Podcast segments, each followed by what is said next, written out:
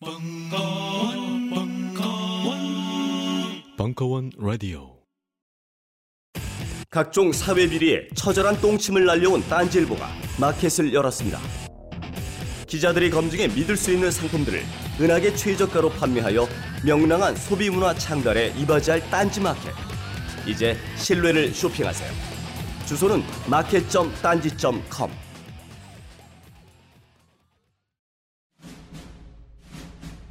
스마트폰의 바이블 벙커원 어플이 대폭 업그레이드 되었습니다.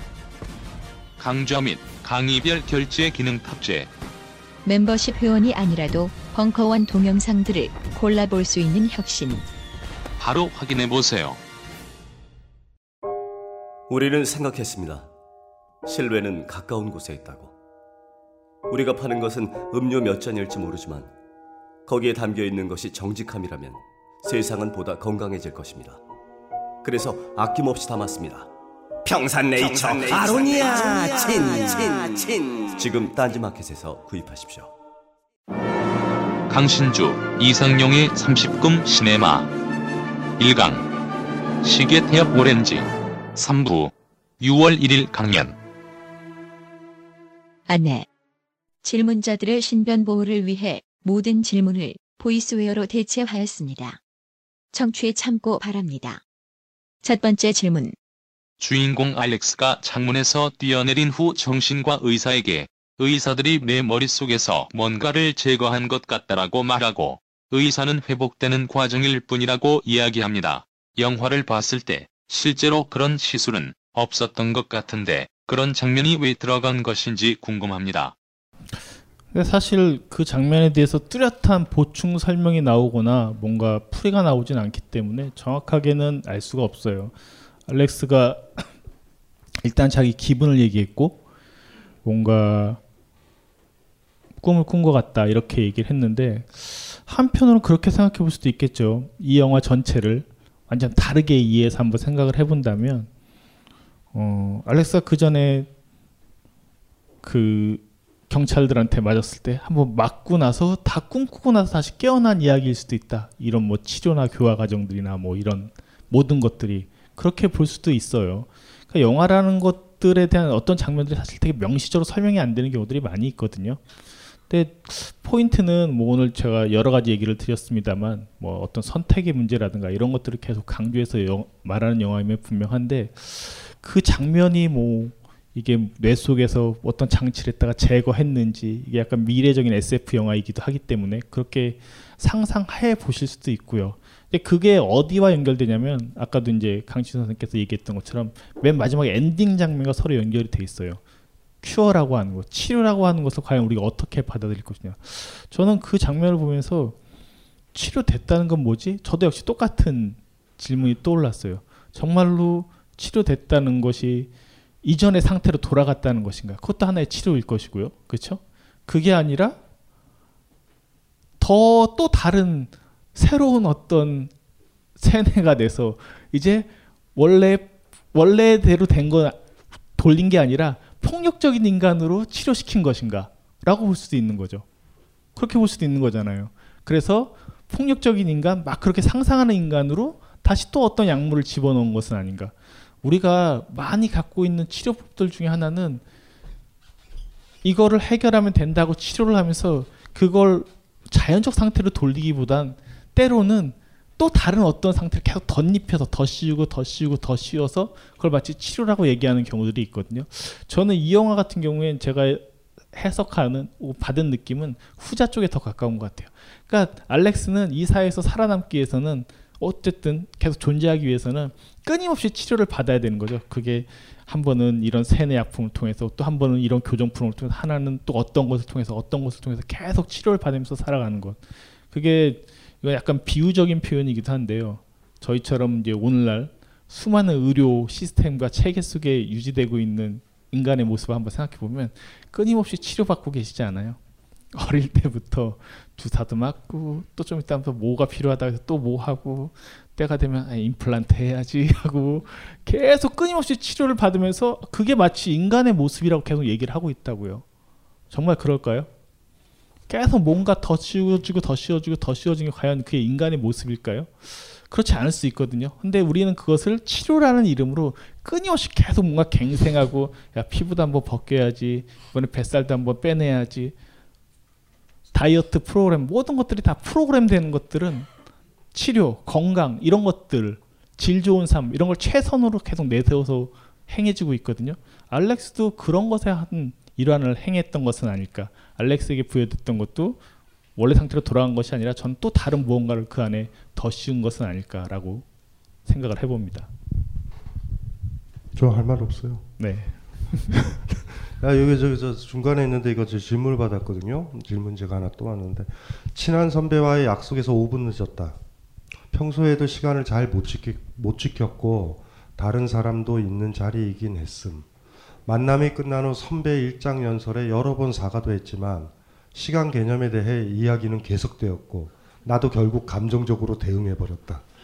지각이 잘못됐다고 생각하지만 그 지적이 너무 심하다고 대응하는 나 잘못한 걸까? 어떻게 관계를 풀 수 있을까? 헤어져요. 어. 어, 헤어지면 되잖아. 이게 뭐냐면 누군가를 아낀다라는 거는 기다림이에요.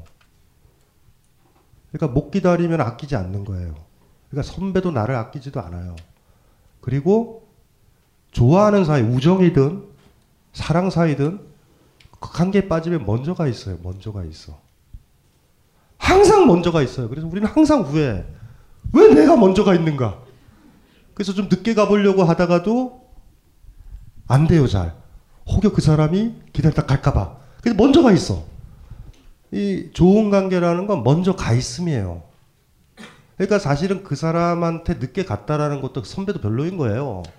걔도 별로인 거야. 다, 다 헤어져야 된다고요, 이게. 아마 만나고 있으면 이해관계는 있을 거예요. 그러니까 뭐 관계를 뭘, 해, 뭘 회복을 해. 그런 관계인데. 칼처럼 지켜요. 민방위 훈련, 예비군 훈련 들어가듯이. 회사, 회사 출근하듯이. 그러면 돼요. 여기서 뭘 얘기를 하시는지 잘 모르겠어요. 선배도 본인을 아끼지 않아요. 야단 안 쳐요. 시간관념 얘기 안 한다고. 기다린단 말이에요. 여러분의 남자친구나 여자친구가 여러분과 멀어질 때는 야단 쳐요. 왜 이렇게 늦었어? 라고 그럴 때 바로 여러분이 얘기하면 돼요. 헤어져. 아이 쉽다고. 이거 바로미터에 바로미터. 기다린다라는 게 사랑의 동의어이기도 해요. 내가 그 사람을 기꺼이 기다려주느냐. 옛날에 그 저기 기억나세요? 그, 그 영화 뭐예요? 그 동장군 나오는 거. 은행나무 침대. 은행나무 그 정도는 기다려줘야지. 우린 그걸 사랑이라고 부른다고. 아니 그때 사랑의 느낌 안 들어요? 그, 걔 동장군이 그래요? 야 장난치냐? 눈 올 때까지 이러지 않잖아. 이러지 않죠.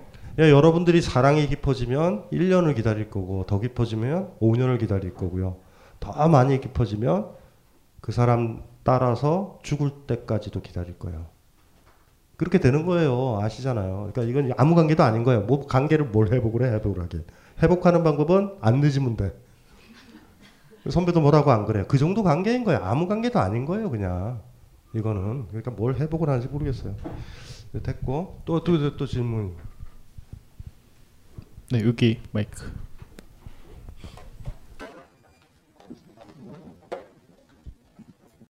두 번째 질문.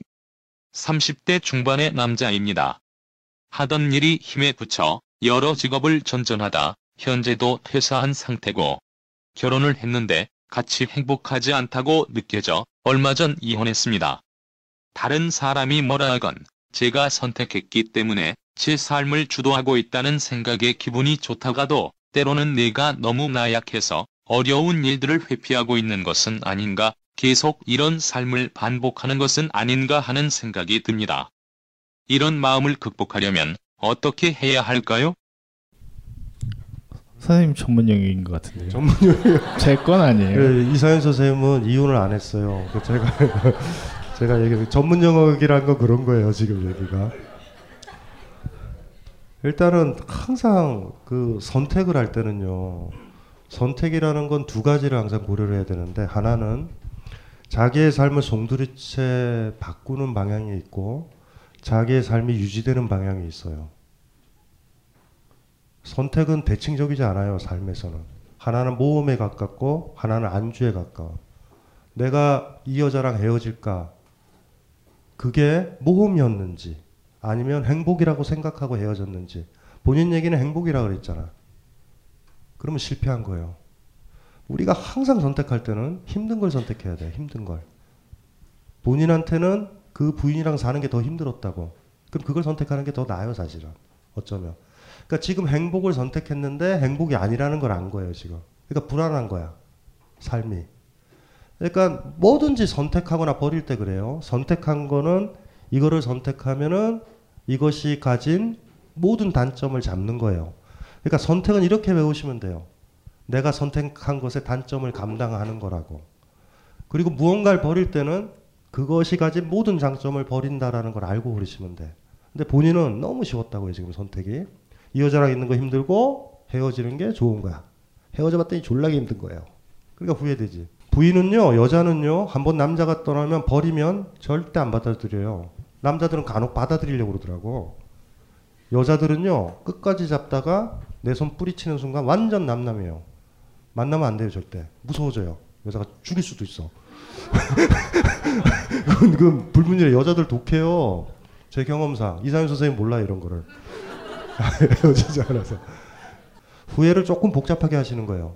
하실 말 있으세요? 저는 약간 그런 상태가 아니신가 싶은데 왜 보통 사람들이 추구하는 어떤 이렇게 행복병이라고 제가 부르는 게 있거든요. 행복을 추구해야 된다. 근데 행복을 추구해야 된다. 막 그러던데 가끔 은 불행병 증세를 보인 분들이 계세요. 난 좀 어쩔 수 없이 불행한 인간이 아닐까. 난 뭔가 좀 안 되지 않을까. 근데 불행병이 오는 가장 기본적인 이유는 행복에 대한 갈망이 너무나 크기 때문에 생기는 현상이에요. 제가 보기엔 아까도 계속 모순된 말씀을 하시는 이유 중에 하나가 행복에 저 행복해요. 행복에 대한 갈망이 너무 크다 보니까 그것이 조금만 틀어져도 뭔가 불행해지지 않을까라는 그런 안전에 대한 갈망이 이상현 선생님은 저 사모님이랑 그닥 큰 행복을 원하지는 않으세요. 잠깐만요. 그래서 제 생각에는 행복에 대한 욕심을 사실 버리는 게 더 중요한 일인 것 같아요. 그래야지 그 다음에 관계나 이런 것들이 형성이 되지. 자뻑이에요, 자뻑. 행복에 대한 기대치가 없다라는 거 이상현 선생님. 그래서 부부관계가 오히려 물 드세요, 빨리. 그, 런 부분들이 너무 크지 않은가라고 돌아보시면은 어, 반드시 그 사람과 만나서 혹은 결혼을 해서 행복해야 된다라는 것도 일종의 강박관념이거든요. 음, 관계를 유지하는 방식은 여러 가지가 있을 뿐만 아니라 여러 가지 형태로 나아갈 수 있는데 그런 거에 얘기하세요, 대한 아, 잠깐만요. 그런 부분에 대한 것이 너무 여태까지 본인의 삶 속에서 되게 크다고 느껴지기 때문에 그런 행복에 대한 무게, 거기에 대한 압박감 이런 것들을 좀 덜어 놓으시면은 좀 더 더 많은 게 보이지 않을까 싶습니다. 뭘 감사해요? 대답도 아니다. 이게 무슨 그 내려놓는 게 쉽나? 벙커에 자주 와요. 벙커에 자주 오고 잘 놀고 그리고 저 뭐 반정부 투쟁하고 이러면은 여자도 잊어버려요. 뭘 쓸데없이 결혼은 아유 결혼하지 마요. 김어준의 불문율은 결혼 안 해요. 그 김어준이랑 내가 딱 손잡고 그러잖아. 우리는 안다 결혼 제도를. 어. 무슨 말인지 알죠? 예? 내 말을 믿어요. 앞에 저 그 경험자의 말을 믿어야지. 철학자의 말을 믿어요. 이혼한 철학자야. 심지어 그러니까 이혼한 동네 형이 아니라고.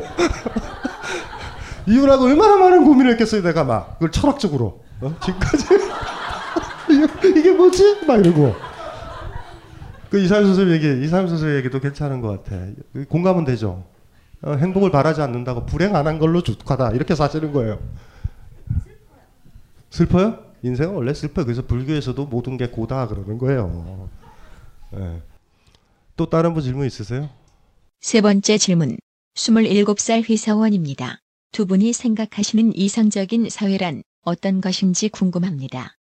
그리고 만약 내가 금기를 갈망하는 알렉스 같은 사람이라면 나는 이 사회의 구성원으로서 어떻게 살아야 하는지 궁금합니다.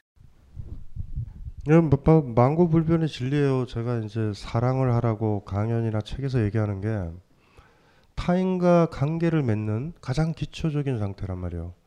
거기에서 사랑의 핵심과 희열이라는 게 사실 느껴져야 돼요. 거기서. 그러니까 거기에서 인간 공동체의 가치는 있단 말이에요. 연애, 연애 시절에 누군가든 스쳐 지나가요. 탐욕스럽지 않았던 그 시절을. 예? 내 옷을 기꺼이 벗어줬던 그 시절. 상대방을 아프기보다 내가 아프고 싶었던 그 시절. 내가 업히기보다 상대방을 업고 싶었던 그 시절. 어느 순간 그걸 배신해서 업, 어, 어, 업, 업히면 집어 던지고 무슨 말인지 아시겠죠? 그렇게 된단 말이에요. 그래서 지, 질문이 그렇단 말이에요. 그걸로 미루어 짐작을 하셔야 되죠. 그러니까 뭐 제가 좋아하는 뭐그 뭐 원효도 그랬지만 뭐 제가 봤을 때 불국토의 불국토 화엄 세계 사람들은 다 꽃가 같아요. 들판에 잡꽃가 같아서 자기식대로 펴야 되는 거예요, 그냥. 그러니까 어떤 사회가 장미가 좋다고 그래서 다 장미로 하한다 이런 사회를 싫어해요, 저는. 유사이래로 인간이 살아야 될 사회는 다 나와 있어요. 획일화된 사회는 안 되는 거예요. 나는 저 사람과 다르고 누구랑도 다르기 때문에 다양성이 충만해야 돼요, 어쨌든.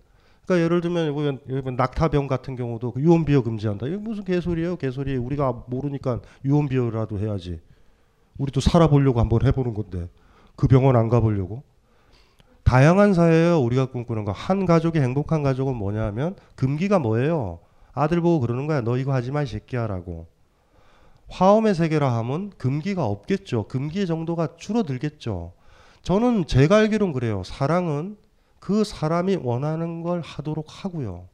사랑 아닌 거는 내가 원하는 걸 강요해서 네가 원하는 걸 금지시켜요. 이게 굉장히 힘들단 말이에요. 그 사람이 원하는 걸 따른다 하면 A라는 사람이 B가 원하는 걸 따르고 B가 B가 A가 원하는 걸 따르는 걸 화음 세계라 부른다고. 그게 자비란 말이에요. 자비의 세계란 말이에요. 다 알아요. 그거 다 나온 거 있어. 근데 우린 이렇게 생각하죠. 내가 저를 아껴줬는데 저는 나를 아껴주지 않으면 어떨까라는 생각이 딱 들어온 순간 끝난다고. 그래서 이렇게 강연할 때 그런 얘기를 많이 하죠. 어린애들은 사랑받으려고 그러고 어른들은 사랑하려고 그런다. 부부가 애인 남녀 관계가 오래되는 경우는 이런 거예요. 내가 너한테 돈을 주니 너는 밥을 해줘라는 이런 관계가 아니라 상대방 사랑하는 사람이 애완견처럼 키워야 돼 서로. 너 지랄을 해도 되고 집에서 놀아도 돼. 난 너를 아껴주고 개밥 줄 거고 개껌 줄 거야. 서로 그러면 된다고. 우리가 애완견을 키울 때 있잖아요. 애완견이 뭐 저기 저 욕실에 가가지고 자기 털뭉치에 물 묻혀가지고 마루를 땡굴땡굴 굴러가지고 마루 청소하기를 원하지 않아요. 우리는. 근데 여러분 남편한테나 아이한테 그거 요구하잖아. 내가 이렇게 밥 이렇게 해준 만큼 너 등, 점수 나와야 되고 돈 벌어 와야 된다 그러잖아요. 그래서 그게 힘든 거란 말이에요. 그래서 커져야 돼요 우리가. 어린애라면 사랑받으려고 그러니까. 그리고 알렉스가 애들 막 패고 대장 노릇 하려는 게 뭐예요? 나를 보라라는 거잖아. 날 존경하라라는 거잖아요. 그게 아무 덧없는 짓임에도 불구하고 알렉스는 이 영화 전체에서 누구를 아껴주지 않아요. 굉장히 이기적인 아이예요. 그렇죠? 그러니까 그 모습대로면 안 되죠. 근데 제가 그랬잖아요. 그래서 그 이기적인 아이가 언제 변할까? 여러분들도 알잖아요. 누군가 아꼈거나 애완견 한 마리 있으면 어느 사이엔가 뭐 뭐예요? 일찍 뭐 만남 빨리 마치고 오죠. 시간을 주죠 그 아이한테. 놀아주고 하고 산책도 가기도 하죠. 물론 그러다 지쳐가지고 북한산에 버리기도 해요 개를. 그때 되면은 증명을 하는 거죠 자기 자신이. 개를 사랑하지 않았다고. 나한테는 그냥 하나의 장식품이었다고. 그게 귀찮아진 거예요. 귀찮음을 감당을 해야 되고요. 내가 힘든 걸 감당을 해야 되고요. 연애 시절에 얼핏 지나가는 스쳐 지나가는 그거 다 필요 없다 네가 딴 남자한테 가든 난 너 네가 행복했으면 좋겠다. 이 마음을 가지고 있는지 여러분들이 아니면 알렉스처럼 내 곁을 떠날 때는 넌 죽어서 떠나야 된다. 누군가 헤어질 때 지금까지 고마웠어 행복했으면 좋겠어 라고 얘기를 못하고 그런 마음이었고 헤어지는 순간 너는 불행해야 돼 이러지 않는지 우리가 적어요 이기적이고 탐욕스럽고 알렉스적이에요 다 더 얻으려고 그러고 더 지배하려고 그런다고요. 놓아 주셨나요? 사랑이라는 건 좋은 사회는 그 사람의 자유를 증진시켜줘요. 내가 그 사람의 자유를 증진시켜주니 그 사람이 내 곁을 떠나지 않는다고. 반면 내가 그 사람 자유를 억압을 하면요. 그 사람은 떠나요. 힘이 있으면. 어? 내가 원하지 않는 음식만 계속 먹도록 강요하는 사람이 있다. 내가 돈 벌면 미쳤어요. 그 새끼랑 같이 있게? 내가 사 먹지? 누군가의 자유를 인정을 해주고 그 사람이 원하는 걸 긍정을 해주면 그 사람은 내 곁을 떠나지 않아요. 그래서 돌아보면 너무 쉬운 것 같아요. 음. 그래서 이제 이 그 시계태엽 오렌지 여기서 나왔었던 것들의 어떤 반대편 어디 어느 부분 인정받으려고 그러고 사랑받으려고 그러고 뭔가 더 가지려고 그러고 소유하려고 그러고 이런 것들을 어떻게 좀 멀리서 벗어날 것인가 그 다 경험하잖아요 연애할 때 내 옷 벗어주고 내 음식 주고 이런 것들 다 경험해봤잖아요 그거 그때 그게 착각이 아니라니까요 약간 영화로 하나 설명드리면 약간 못 만든 영화인데요. Demolition Man이라는 영화가 있어요. 케이블에서 하도 많이 해가지고 제가 가끔 보게 되는. 근데 이상적인 사회의 모습을 그려놓고 있죠. 욕을 하면 바로 삑 하면서 영수증이 고지서가 날라와요. 이제 실베스타 스텔론하고 어, 산드라 블록이 나오는 미래의 경찰로 등장하는 영화였었는데 뭐 데니스 로드맨도 악당으로 해서 등장하는 그런 진짜 못 만든 할리우드 영화 중에 하나인데 결국 그 영화의 이제 맨 마지막에 엔딩은 되게 우스꽝스럽게 끝나긴 합니다. 그 정치적 지도자가 사실은 범죄자였어라는 것이 이제 폭로가 되면서 끝나는데 오늘 저희가 이제 시계탭 오렌지라는 영화를 봤잖아요. 그때 이제 제가 대단히 강조해서 얘기했던 핵심이 선택할 수 있는 게 되게 중요하다. 심지어 악을 선택할 수도 있다. 그리고 그 악을 선택할 수 있는 자유가 있는 것이 사실은 중요하다 인간에게는 그 얘기를 계속 강조했던 건 이건 선택이라고 하는 건 어쨌든 최소한 두 가지 이상이 돼야 된다는 뜻이 되는 거거든요. 그런 사회는 획일화되지 않은 사회예요. 그래서 데몰리션 맨이 보여주는 사회가 왜 문제가 되고 폭력적이 되냐면 그 영화 안에서 딱 하나의 모습으로 모든 것들이 다 규정돼 있고 욕을 해도 바로 삑 등장하고 모든 것들이 다 획일화된 그 시스템 속에 다 묶여 있는 딱 일자만 보이는 사회였기 때문에 그게 문제가 되는 사회였던 거거든요. 그래서 오늘 예, 영, 보신 영화 데몰리션 맨과 같이 결합해서 얘기를 하면은 선택지가 많을수록 더 좋은 거다. 그 사회가 사실은 좋은 사회일 수 있다. 그게 우리가 생각하는 누구나 다 꿈꾸는 안전 사회는 아닐 거예요. 사실은 인간에게 더 중요한 것 중에 하나는 저희가 뭐 초반에 똥 얘기도 했었습니다만 적당한 오염이 필요하거든요. 다 온실 속에서 산다는 건 진짜 말도 안 되는 이상주의 중에 하나예요. 적당히 독도 있어야 되고요. 똥 어, 선생도 선생님도 필요하고요. 가끔 바람을 피우시나요? 제 질문을 음. 하지 마세요. 그런 것들이 필요하기 때문에 그런 선택할 수 있는 여지라는 것들을 여러 가지로 보시면은 저희는 하나의 모습에 대해서는 동의하지 않는 것 같아요. 그게 사실은 파시즘의 가장 기초적인 모습이었었거든요. 그래서 파시적 사회라는 것은 딱 그것만이 선이고 절대고 진리라고 말하는 사회였는데 어, 그것이 분열되고 깨어지고 여러 가지 오염될수록 적당히 오염될수록 사실은 더 좋은 부분들이 많다는 생각이 들어요. 매일 그 잘 먹고 잘 사는 웰빙의 문화 속에서 좋은 것만 먹어야 된다는 강박관념을 계속 부여받고 있잖아요. 그거 얼마나 문제가 있어요. 햄버거도 맛있어요. 라면도 먹어야 돼요. 그런 것들 적당히 먹는 게 인간의 문화고 인간의 삶인 거지. 그러니까 바람을 피운 적이 있냐고요. 묻지 마시라니까요. 네. 예, 예. 그런 것들이 필요하다고 말씀드리겠습니다. 우리가 신해상 때를 이상현 선생님이라 했던 동기는 그런 거예요. 사실 저 같은 경우는 이상현 선생님 일단은 영화를 영화 평론가 중에서 최고로 훌륭하신 분이에요. 제가 아무나 같이 다니겠어요? 예. 근데 이제 그 저 저한테 동기는 그런 거죠. 그 뭐냐면 명량 같은 영화를 천만이 본다고. 이건 이건 파시즘의 징후거든요. 전 국민이 어느 날에 날 잡고 짜장면을 천만 명이 먹는다고 생각해봐. 그 나라가 어떤 사회인가. 끔찍한 사회거든요. 여러분들은 그 끔찍함을 저는 금방 느껴요. 사회가 이게 맛이 같다. 화엄 세계는 개뿔 다 똑같은 꽃으로 되어 있는 것을 보니까 그 이상현 선생님이랑 이런 거죠. 우리가 이제 다룬 이런 영화 누가 보겠어? 이게 이게, 이게 천만 들어오겠어 천만? 즉 누적 집계 천만 천만 되려면 인류가 안명해야 돼. 한 10억 년 뒤나 될 것 될지도 몰라 이 영화가. 이런 다양한 영화들, 다양한 감각들, 다양한 색깔들의 영화들을 어떻게 소개를 시켜줄까 이런 거죠.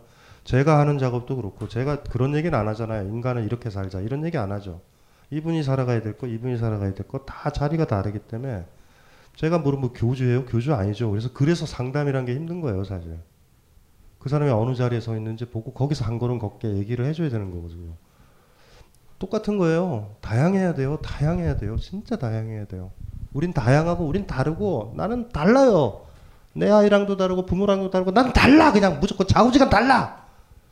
이 전제를 가진 두고 있다면 이런 고민을 해야 되죠. 근데 왜 난 씨발 이렇게 졸라게 비슷하지 엄마랑?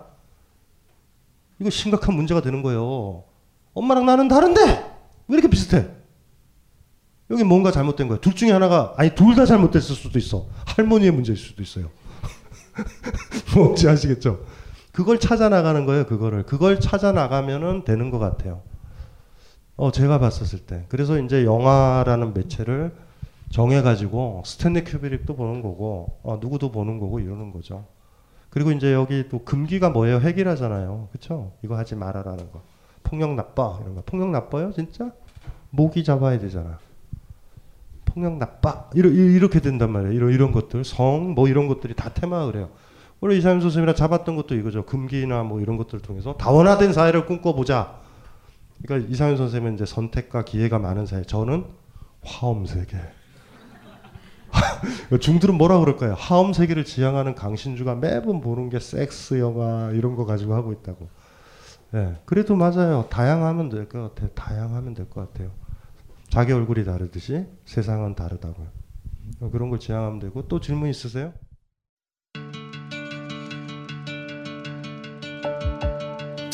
여러분들이 좀더 즐겁게 남은 여러분의 인생 동안 단 몇 초라도 더 즐거움을 기쁨을 가질 수 있는데 조금이라도 도움이 되었으면 합니다.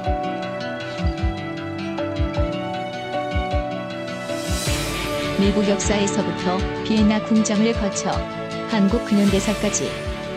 강헌이 주목한 음악사의 역사적 장면들. 음악평론가 강헌의 첫 책 출간. 이름하여 전복과 반전의 순간. 지금 바로 딴지마켓에서 구매하실 수 있습니다.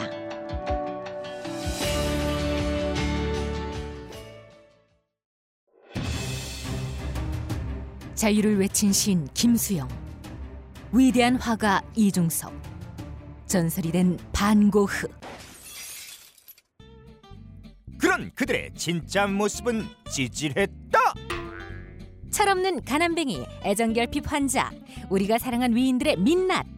위인전에 속은 어른들을 위한 경쾌한 반전이 시작된다. 딴지일보 인기 연재를 책으로 엮은 찌질한 위인전.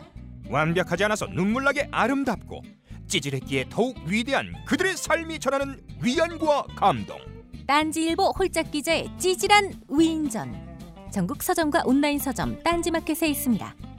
위즈덤 하우스. 안녕하세요. 용산에서 가장 믿음 가는 조립 PC 전문 업체 컴스테이션의 이경식입니다. 당장이라도 사용하고 있는 컴퓨터를 들어다 던지고 싶을 때 그럴 때를 대비해 저희 컴스테이션이 용산 선인상가 21동 1층 130호에서 기다리고 있습니다. IT 강국에 걸맞게 믿을 만한 조립 PC 컴스테이션이 신뢰를 바탕으로 그 기회를 제공해 드리겠습니다. 궁금하신 점은 문의 주십시오. 011-892-5568번입니다. 우주 최강의 만족스러운 서비스를 제공해드리는 저희 컴스테이션이 늘 기다리고 있겠습니다. 딴지스에게 F1 같은 존재, 컴스테이션은 조용한 형제들과 함께합니다.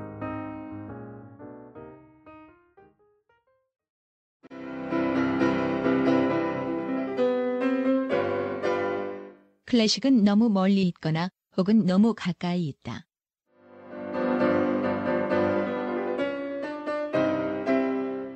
재수 없는 천재주의 예술 사관이 아닌 시대 속 존재로서의 클래식 음악사. 지휘자 겸 피아노 박사의 실현과 함께하는 퍼포먼스형 강좌. 시대 정신과 음악 양식 모두를 아우르는 입체적 이해.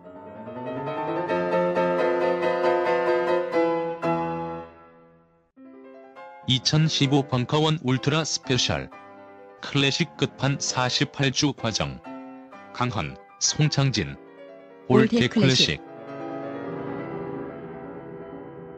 자세한 사항은 벙커원 홈페이지를 참조하세요. 네 번째 질문.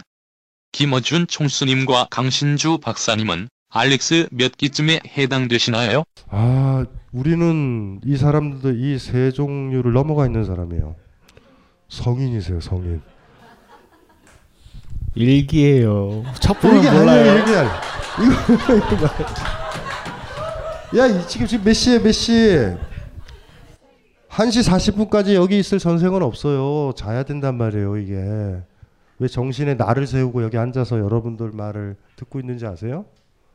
예? 내가 지금 굉장히 소모를 하는 거예요. 지금 막 주고 있는 거예요, 에너지를. 근데 재밌는 게 이럴 때 지쳐서 나중에 갈 거거든요. 졸라게 행복해요. 어, 강아지들 돌본 것처럼. 김호준도 그래요. 아니 근데 요새는 안 그런 것 같아 김호준이요. 옛날에 좀 변했어. 털만 나가지고 남자답지 못해 요새 하는 행동은. 아예 할 거 많은데 그 프랑스 파리에 가서 뭐 있어요 거기서 부럽다 파리. 그러니까 그걸 그거 저도 몰랐어요. 몰랐다고요. 근데 여기서 옛날에 다 상담하면서 배웠어요. 제 여러분들이 다 가르쳐 줬어요 그때. 어, 사람들 얘기 듣고 얘기해주고 그 사람 마음 속에 들어가 주는 것이 일이, 일이 힘들구나. 근데 굉장히 힘든데 끝나고 나면 편해요. 네. 그건 좀 다르죠. 그건 좀 다른 거예요, 많이. 그러니까 여, 기 알렉스 캐릭터랑은 달라요, 많이. 아니에요. 간혹 알렉스 캐릭터로 갈 때도 있어요. 근데 많이 머물진 않아요. 깜짝 놀래서 다시 와요. 어, 무슨 말인지 알죠? 깜짝 놀라서 어, 그 그렇게 하면 안 돼. 그렇게 소유욕 부리고 누구 지배하려고 하면 안 돼. 이런 식으로 빨리빨리 오죠. 빨리빨리. 이제 그, 그 필요하죠. 이제 그, 그 투쟁과 갈등은 이제 죽어야 끝나요. 어, 죽어야 끝나는 거예요. 그게. 그 스님들이 항상 쓰잖아요. 평범한 사람도 깨우치면 부처가 되지만 부처도 한순간에 평범한 사람이 된다. 음, 아무리 완벽해 보여도 가끔 추락을 해요. 근데 추락한 걸 모르면 문제죠. 추락할 때 있어요. 아까 뭐 로만 폴란스키 얘기하신 분도 잘 생각을 해봐야 된다고요. 추락의 때가 있어요. 근데 추락을 욕할 수 있는 이유는 그 양반이 추락을 많이 안 해서 그런 거예요. 이제 그때 이제 막 물고 늘어, 늘어지죠. 씨발 왜 추락했어 이러고. 대부분 사람은 추락 상태인데. 이제 그런 것들을 한번 봐야 돼요. 그래서 위대한 사람들 책을 이렇게 읽거나 삶을 보면 난 그 추락할 때 추락의 모습이 예쁘고요. 어, 그 추락의 모습에서 다시 비상하려고 할 때 저한테 실마리가 보여요. 일이 날아오르면 되겠구나라는. 근데 너무나 퍼펙트하게 하늘을 나르는 거는 별 도움이 안 돼요. 씨발 저거 어떻게 저렇게 계속 나르지? 뭔가 뭐 하자 있죠. 하자. 어, 뭔가 그런 어떤 어떤 추락의 느낌. 그래서 추락했다가 넘어졌다가 일어난 사람을 보면 우리가 도움이 된단 말이에요. 나도 넘어져 있으니 일이 일어나면 되겠다. 뭐 동양고전에서 착수처라 그래요. 손댈 수 있는 곳이 있어야 된다고. 그런 거니까 또 다른 분 질문 있으세요?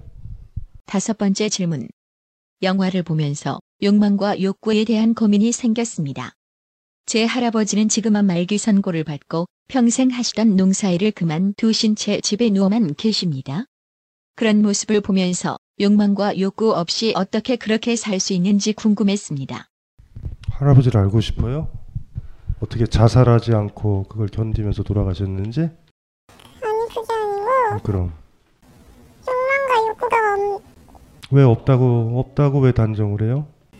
아니고 없어진 없다고 가정을 하면 가정하지 말아요. 본인의 욕망 욕구가 아닐 뿐이지 있어요.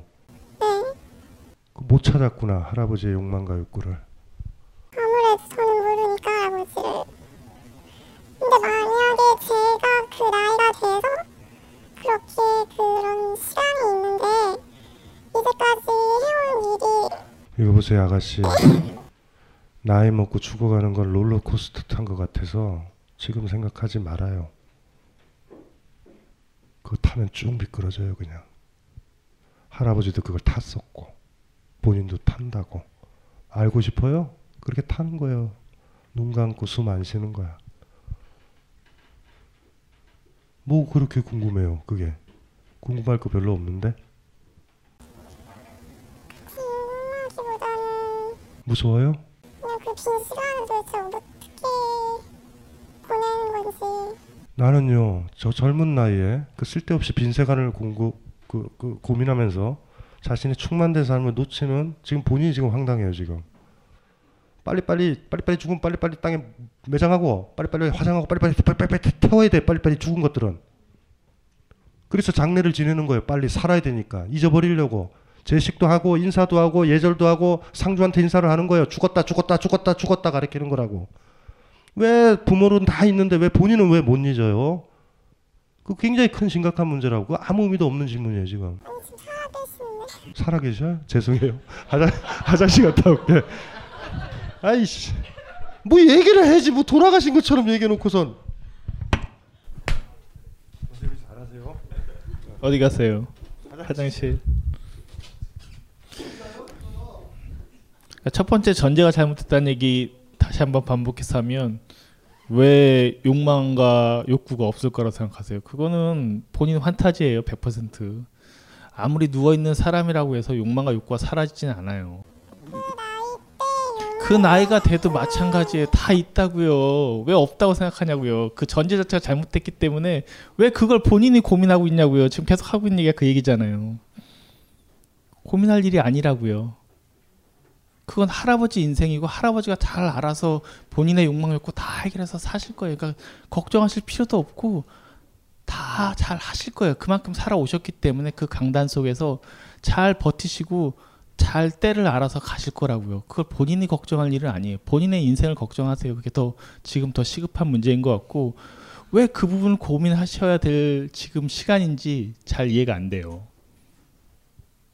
이해되세요? 이해 안 되죠? 안 될 거라 생각했어요.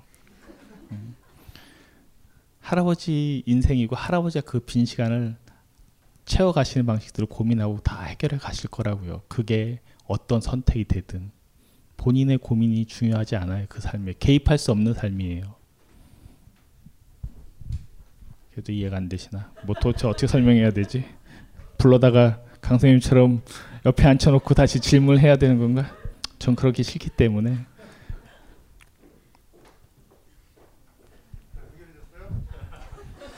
해결 안 되는데?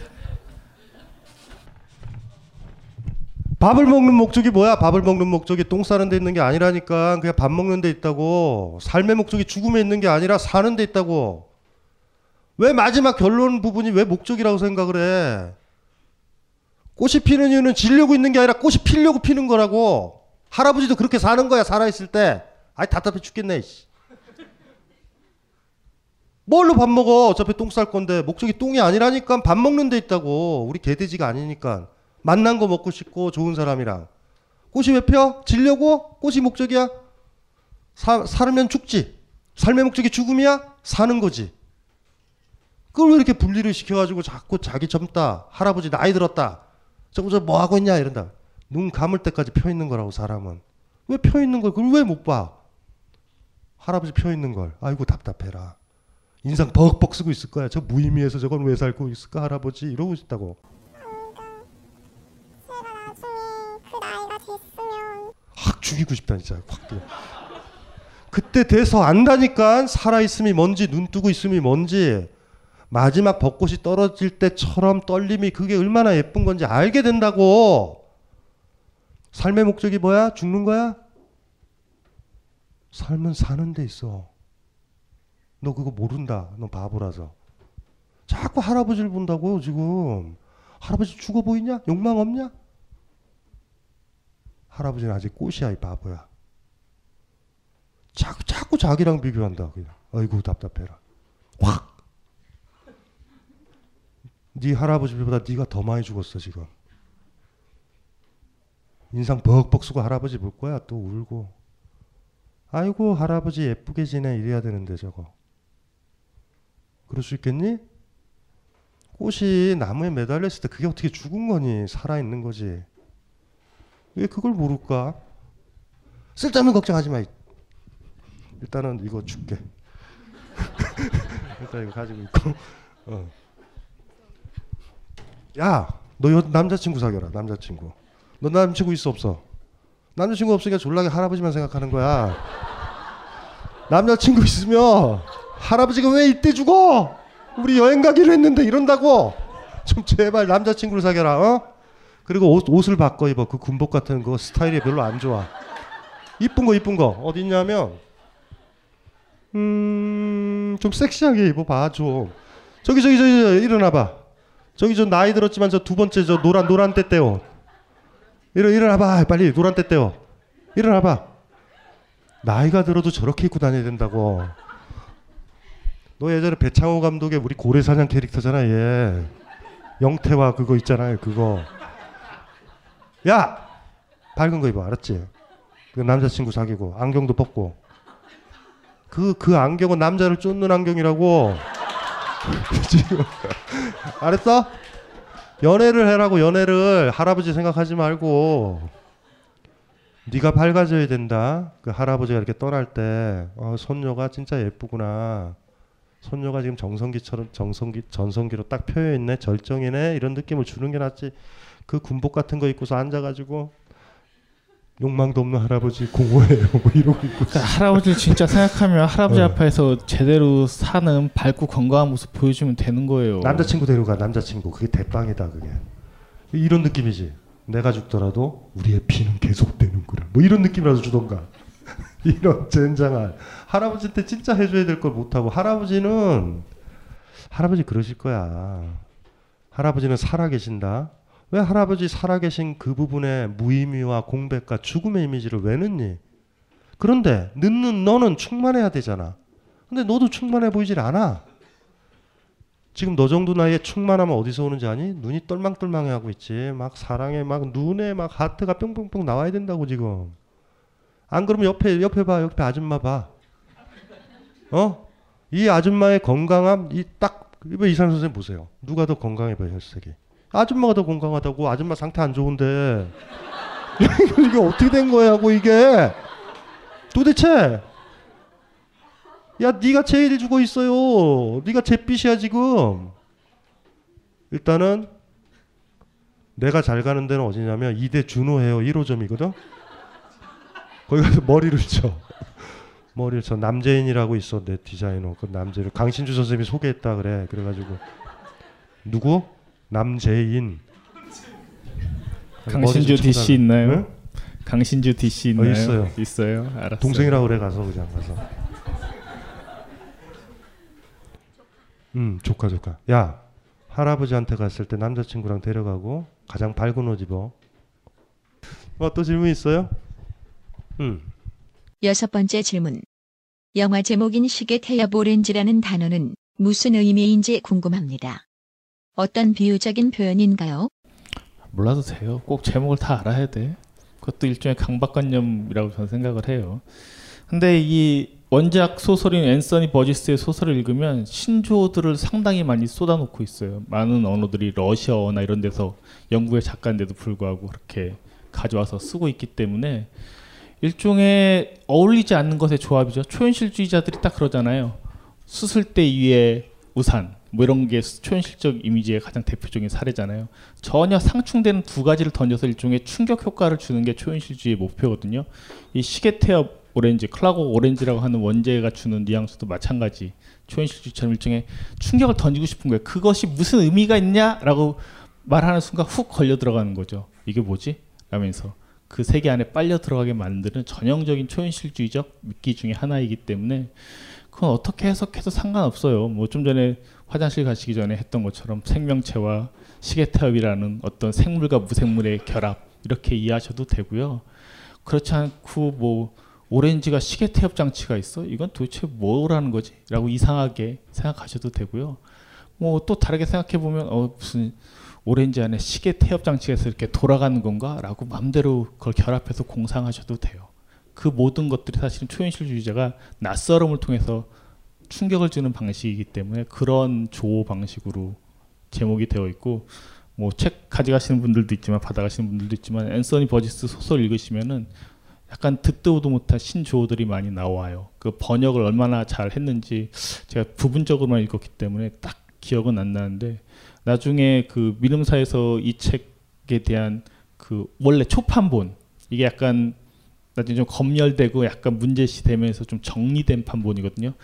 그 초판본에 가까운 오리지널 버전을 다시 한번 재출간한다고 하니 그때 보시면은 아마 앤서니 버지스가 생겼 생각했던 그런 언어들에 대한 감각을 더 확연하게 느낄 수 있을 거예요.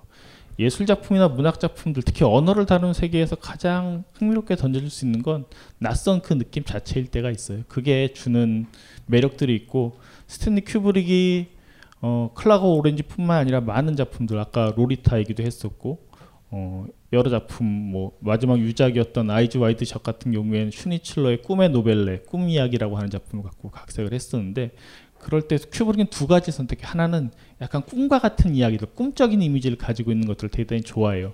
그 인간의 몽상과 욕망과 이런 것들이 막 표현될 수 있는 영역이어서 그렇기도 하고 또 하나는 약간 낯선 언어들. 예를 들어서 로리타가 나오기 이전에는 우리는 로리타 컴플렉스란 말을 몰랐잖아요. 그런 게 있는지도. 사실 언어가 뭔가 정리해주거나 규정해주는 순간 확 들어오는 것들이 있거든요. Clockwork Orange도 사실 그런 언어적 충격들을 큐브릭 인터뷰를 보면 많이 받았다는 것 그리고 거기에 공감했다는 것이 드러나기 때문에 그런 차원으로 생각하셔도 좋지 않을까 싶습니다. 어쨌든 어쨌든 그 저기 저 뭐야 이 시계 태워버린지 뭐 다음 주에 여러분들이 다시 올지는 모르겠어요. 다음 주에 뭐죠 영화가? 비리디아나 루이스 부니엘 영화예요. 어, 부니엘 영화인데요. 우리가 저 시네상 때 책 작업할 때 굉장히 매력적인 감독이었어요. 프랑스의 감독인데 굉장히 재밌고 위트 있고 예술적이고 장난기 가득하고 장난꾸네 장난꾸러기. 달리 초현실주의자 달리 친구고 달리랑 영화로 또 만들었던. 부니엘 그, 그 그건 이제 종교의 문제예요. 종교. 종교 뭐 여러 가지 뭐 문제들 어, 그런 문제들이라서 뭐 다음 주는 테마가 아마 종교 뭐 뭐 이런 테마 가지고 얘기를 해야 될 것 같고 세 번째 주가 똥이죠. 아니요 감각의 제국. 아, 감각의 오시만 성기. 성기 자르는 거. 어, 세 번째. 네 번째가 네 그게 번째 이제 똥이죠. 똥, 똥이고. 살로 소돔의 121 와. 사드의 소설을 가지고 피에르 빠졸린이라고 하는 이탈리아 감독이 만든 영화예요. 어, 저거 좋아요. 계속 먹어요. 계속. 어. 그, 이제 그렇게 해서 이제 정한 거고요. 그 아까도 얘기했지만은 그 마지막으로 얘기를 좀 마무리를 하고 이제 못 오실 수도 있잖아요. 아마 여기 얘기를 하다가 아 여긴 씨발 있으면 안 되겠다. 집에 늪- 못 가는 늪이구나. 어 늪이구나. 이러면서. 예, 빠지면 안 되겠다. 뭐 이런 자각이 있을 수 있어요. 이게 시작이자 마지막일 수 있으니까 얘기를 하면 이런 거죠. 어, 삶의 강도를 가지고 살아야 돼요. 강도. 제대로 넘어지고 제대로 애정을 가지고 제대로 자기 몸을 기울이게 되면요. 그놈이 받아줄지 안 받아줄지 안다고. 그리고 자기 전공과 자기 일이 맞느냐 안 맞느냐도 아는 방법도 거기다 온몸을 던져봐야지 알아요. 정상에 올라가야지 이 산에 다시 올라올까 말까를 아는 거야. 우리는 매번 그걸 못 해가지고 강도 없이 간조만 하고 밑에서 산만 보는 거야. 졸라 예쁘다 이러고. 그러니까 이런 문제들이 강도의 문제. 강도가 너무 약해진 것 같아. 관조하면서 살아요 구경꾼으로. 자기 삶도 구경꾼이야.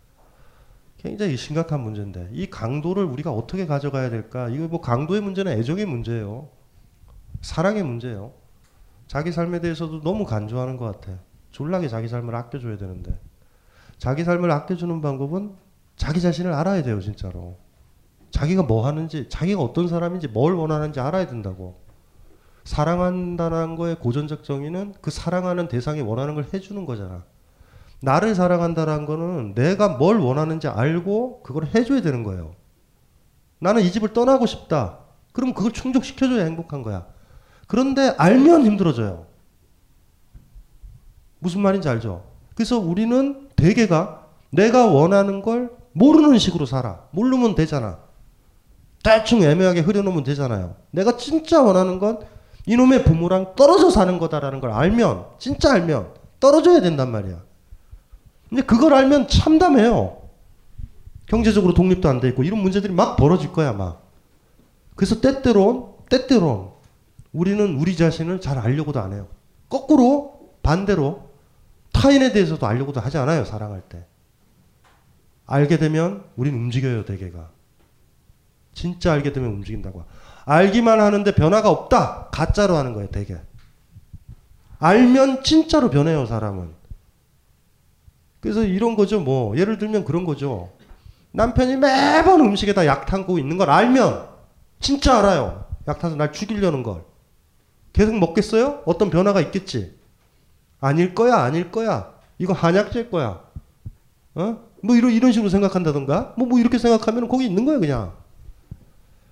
중요한 건 진짜로 아는 거예요. 이건 굉장히 소중한 것 같아요. 그 아는 건 굉장히 불쾌해요. 아까도 얘기했지만 자기 자신을 직면하는 것처럼 불쾌한 경험이 없지만 반드시 경험을 해야 돼요, 그거를. 그래서 우리가 이제 이상윤 선생님이랑 금기 영화를 던졌던 건 이게 막 불쾌하고 역겹다라는 얘기는 그거랑 일정 정도 매치가 되어 있어요. 태엽 오렌지 이, 이 영화 뭐 뭐 나중에 앞으로 다룰 모든 영화도 마찬가지예요. 이게 불편하지 않으면 불편하지 많이 않다면 여러분들은 불편한 여러분 얼굴을 많이 본 사람이에요. 그러면 자유로워져요. 의외로. 내가 동쪽에 있으니까 서쪽에 가도 되고 동쪽에 남아 있어도 되니까. 그래서 뭐 요번에 마지막이지만 뭐 마지막인 분들도 있을 거예요. 다음에 뭐, 뭐 여기 오실 수도 있겠고. 그 이상현 선생님이랑 그런 얘기를 한 거죠. 뭐, 음, 그저 이렇게 영화를 통해서 어, 자신의 삶에 좀 누추하지만 또 직면할 수 있게. 그 누추한 영화들이니까 불편한 영화잖아요. 이런 거 보면서 한번 기회를 잡는 거죠. 혹여 그래서 다음 주에 오시는 분들이 있으면 비리디아나 어디서 뭐 이렇게 구해가지고 보세요.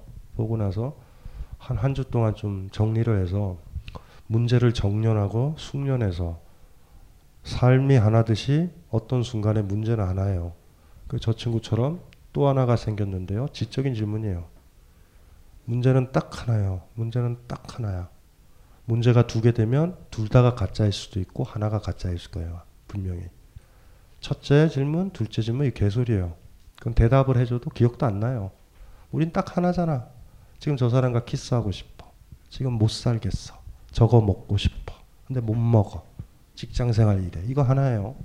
등이 가려우면 혁명을 일으킬 수 없는 법이에요. 진짜 가려우면. 누군가를 사랑하면 혁명도 안 해요. 또 혁명에 빠지면 누군가를 사랑할 수 없어요. 사랑도 하고 혁명도 한다? 개뿔이요. 어떻게 동쪽 길과 서쪽 길을 같이 가요, 우리가. 그런 건 없어요. 그래서 매번 질문을 할 때 아까 절실한 질문이 뭐냐라고 그랬잖아요. 하나예요, 하나. 칼에 찔린 그 질문. 그리고 어느 길을 선택을 했는데 벽이 나타난 거야. 막 대량 난감이죠. 그래서 제가 만약에 그걸 어느 정도 비슷한 걸 넘어갔으면 얘기를 하고 못하면 좀 못해요. 근데 지금까지 다상담이나 뭐 이런 걸 하면서 몰라요. 여러분들이 바빴나 봐. 이게 저보다 많이 들어간 경우는 별로 없어요. 의외로. 더 많이 들어가야 돼요. 네. 강신주보다 더 많이. 더 많이 들어가야 돼요. 더 많이 들어가야 돼요. 더 삶을 심화시키고 더 강도 높게. 다행인 게 이상현 선생님이 이렇게 같이 영화도 제가 무슨 영화를 알겠어요. 이상현 선생님이 이거 역겨운 영화예요. 해서 한 다섯 개를 정해주더라고요. 그래서 이상현 선생님 믿으니까 음, 그냥 이렇게 하게 된 건데 뭐 이상현 선생님 얘기 음, 되게 고맙죠. 네, 고마 고마우신 분이에요. 그리고 나중에 이제 집에 가거나 어디를 가면 이상현 선생님을 굉장히 위대한 사람이라고 다 위대하니까 얘기를 막 하고 다녀야 돼요. 영화평론가 이상용, 이상용은 영화평론가 이러고 살아야 돼요. 그 제가 같이 공저를 쓴다라는 거 힘든 거예요. 저같이 까탈스러운 인간이. 공저 쓰고 싶어 하게 했던 사람이니까 나중에 이상윤 선생님을 만나더라도 혹여 저를 아끼시면 이상윤 선생님을 더 많이 아껴주시면 될 것 같고 예. 아 마지막 멘트가 진짜 주옥 같다. 이제 저에 대해서 찬양을 하세요. 점점 네, 행복하세요. 또 화장실 가시는 거예요? 음. 오늘 진짜 이 시간까지 갈지는 전 상상도 못하고 편안한 마음으로 왔다가 아, 벙커 분위기가 이런 거구나라는 걸 저도 처, 처음으로 온 거기 때문에 이렇게 또 실감을 하면서 여러분과 네 이렇게 시간을 보냈습니다. 뭐 근데 이제 다섯 편의 영화를 고르면서 계속 반복되는 얘기지만 전혀 30금 시네마는 아름답거나 눈물이 나올 것 같아요. 마음이 떨려요. 이런 거하고는 전혀 상관없는 영화들만 골랐어요. 왜? 벙커에 와서 이제 강연을 하기로 서로 얘기를 했을 때 가장 중요한 건 아까 시계 태워보는지 의미가 뭐냐고 물어보신 것처럼 그냥 훅 던지는 일종의 낯선 충격 들을 던져주고 싶었고 그걸 통해서 사실 충격이 있어야지 얘기가 되거든요. 감동한 상태에서 얘기하는 게 되게 진짜 같이 보이지만 사실 그렇지 않을 때가 더 많아요. 그런 건 이미 일정 정도 그냥 좋은 상태에서 되게 좋은 말만 하고 이쁜 말만 골라서 하기 마련이거든요. 근데 이 바닥을 치는 혹은 바닥을 다루고 있는 이 영화들. 근데 아까도 강조해서 얘기했었지만 이들은 다 1급의 감독들이고 뭐 영화사의 어떤 페이지를 펼쳐봐도 등장하는 감독들이거든요. 그들이 왜 얘기했느냐? 최고의 예술가들이 사실은 최고의 금기들을 건드릴 수가 있습니다. 그걸 제대로 건드릴 수가 있는 거예요. 그게 되게 중요한 것 중에 하나거든요. 30금 시네마의 기저에는 그것이 깔려 있어요. 되게 이상한 것들 뭐 똥먹 얘기를 계속해서 죄송합니다만 그런 영화들이 나오지만 이 감독들이 그냥 저열한 감독들이거나 그걸 상업적으로 팔아먹으려고 하는 감독들이 아니라 영화사의 중요한 페이지들 장식했던 인물들인데 이들은 왜 이런 고민을 했을까라는 것에 대한 그 불쾌한 감정을 통해서 서로 공감하고 들어가 보는 게 필요하다는 거죠. 계속 5주 동안 들어가실 수 있으면 뭐 저도 2시 반이 됐든 3시가 됐든 4시가 됐든 말이 너무 많아서 좀 지겹긴 한데요. 옆에서 꾸준히 참으면서 같이 이 자리를 지키면서 남은 4주 동안을 함께 하도록 하겠습니다. 감사합니다. 이 강의는 벙커원 어플에서 동영상으로도 시청하실 수 있습니다. 벙커원 라디오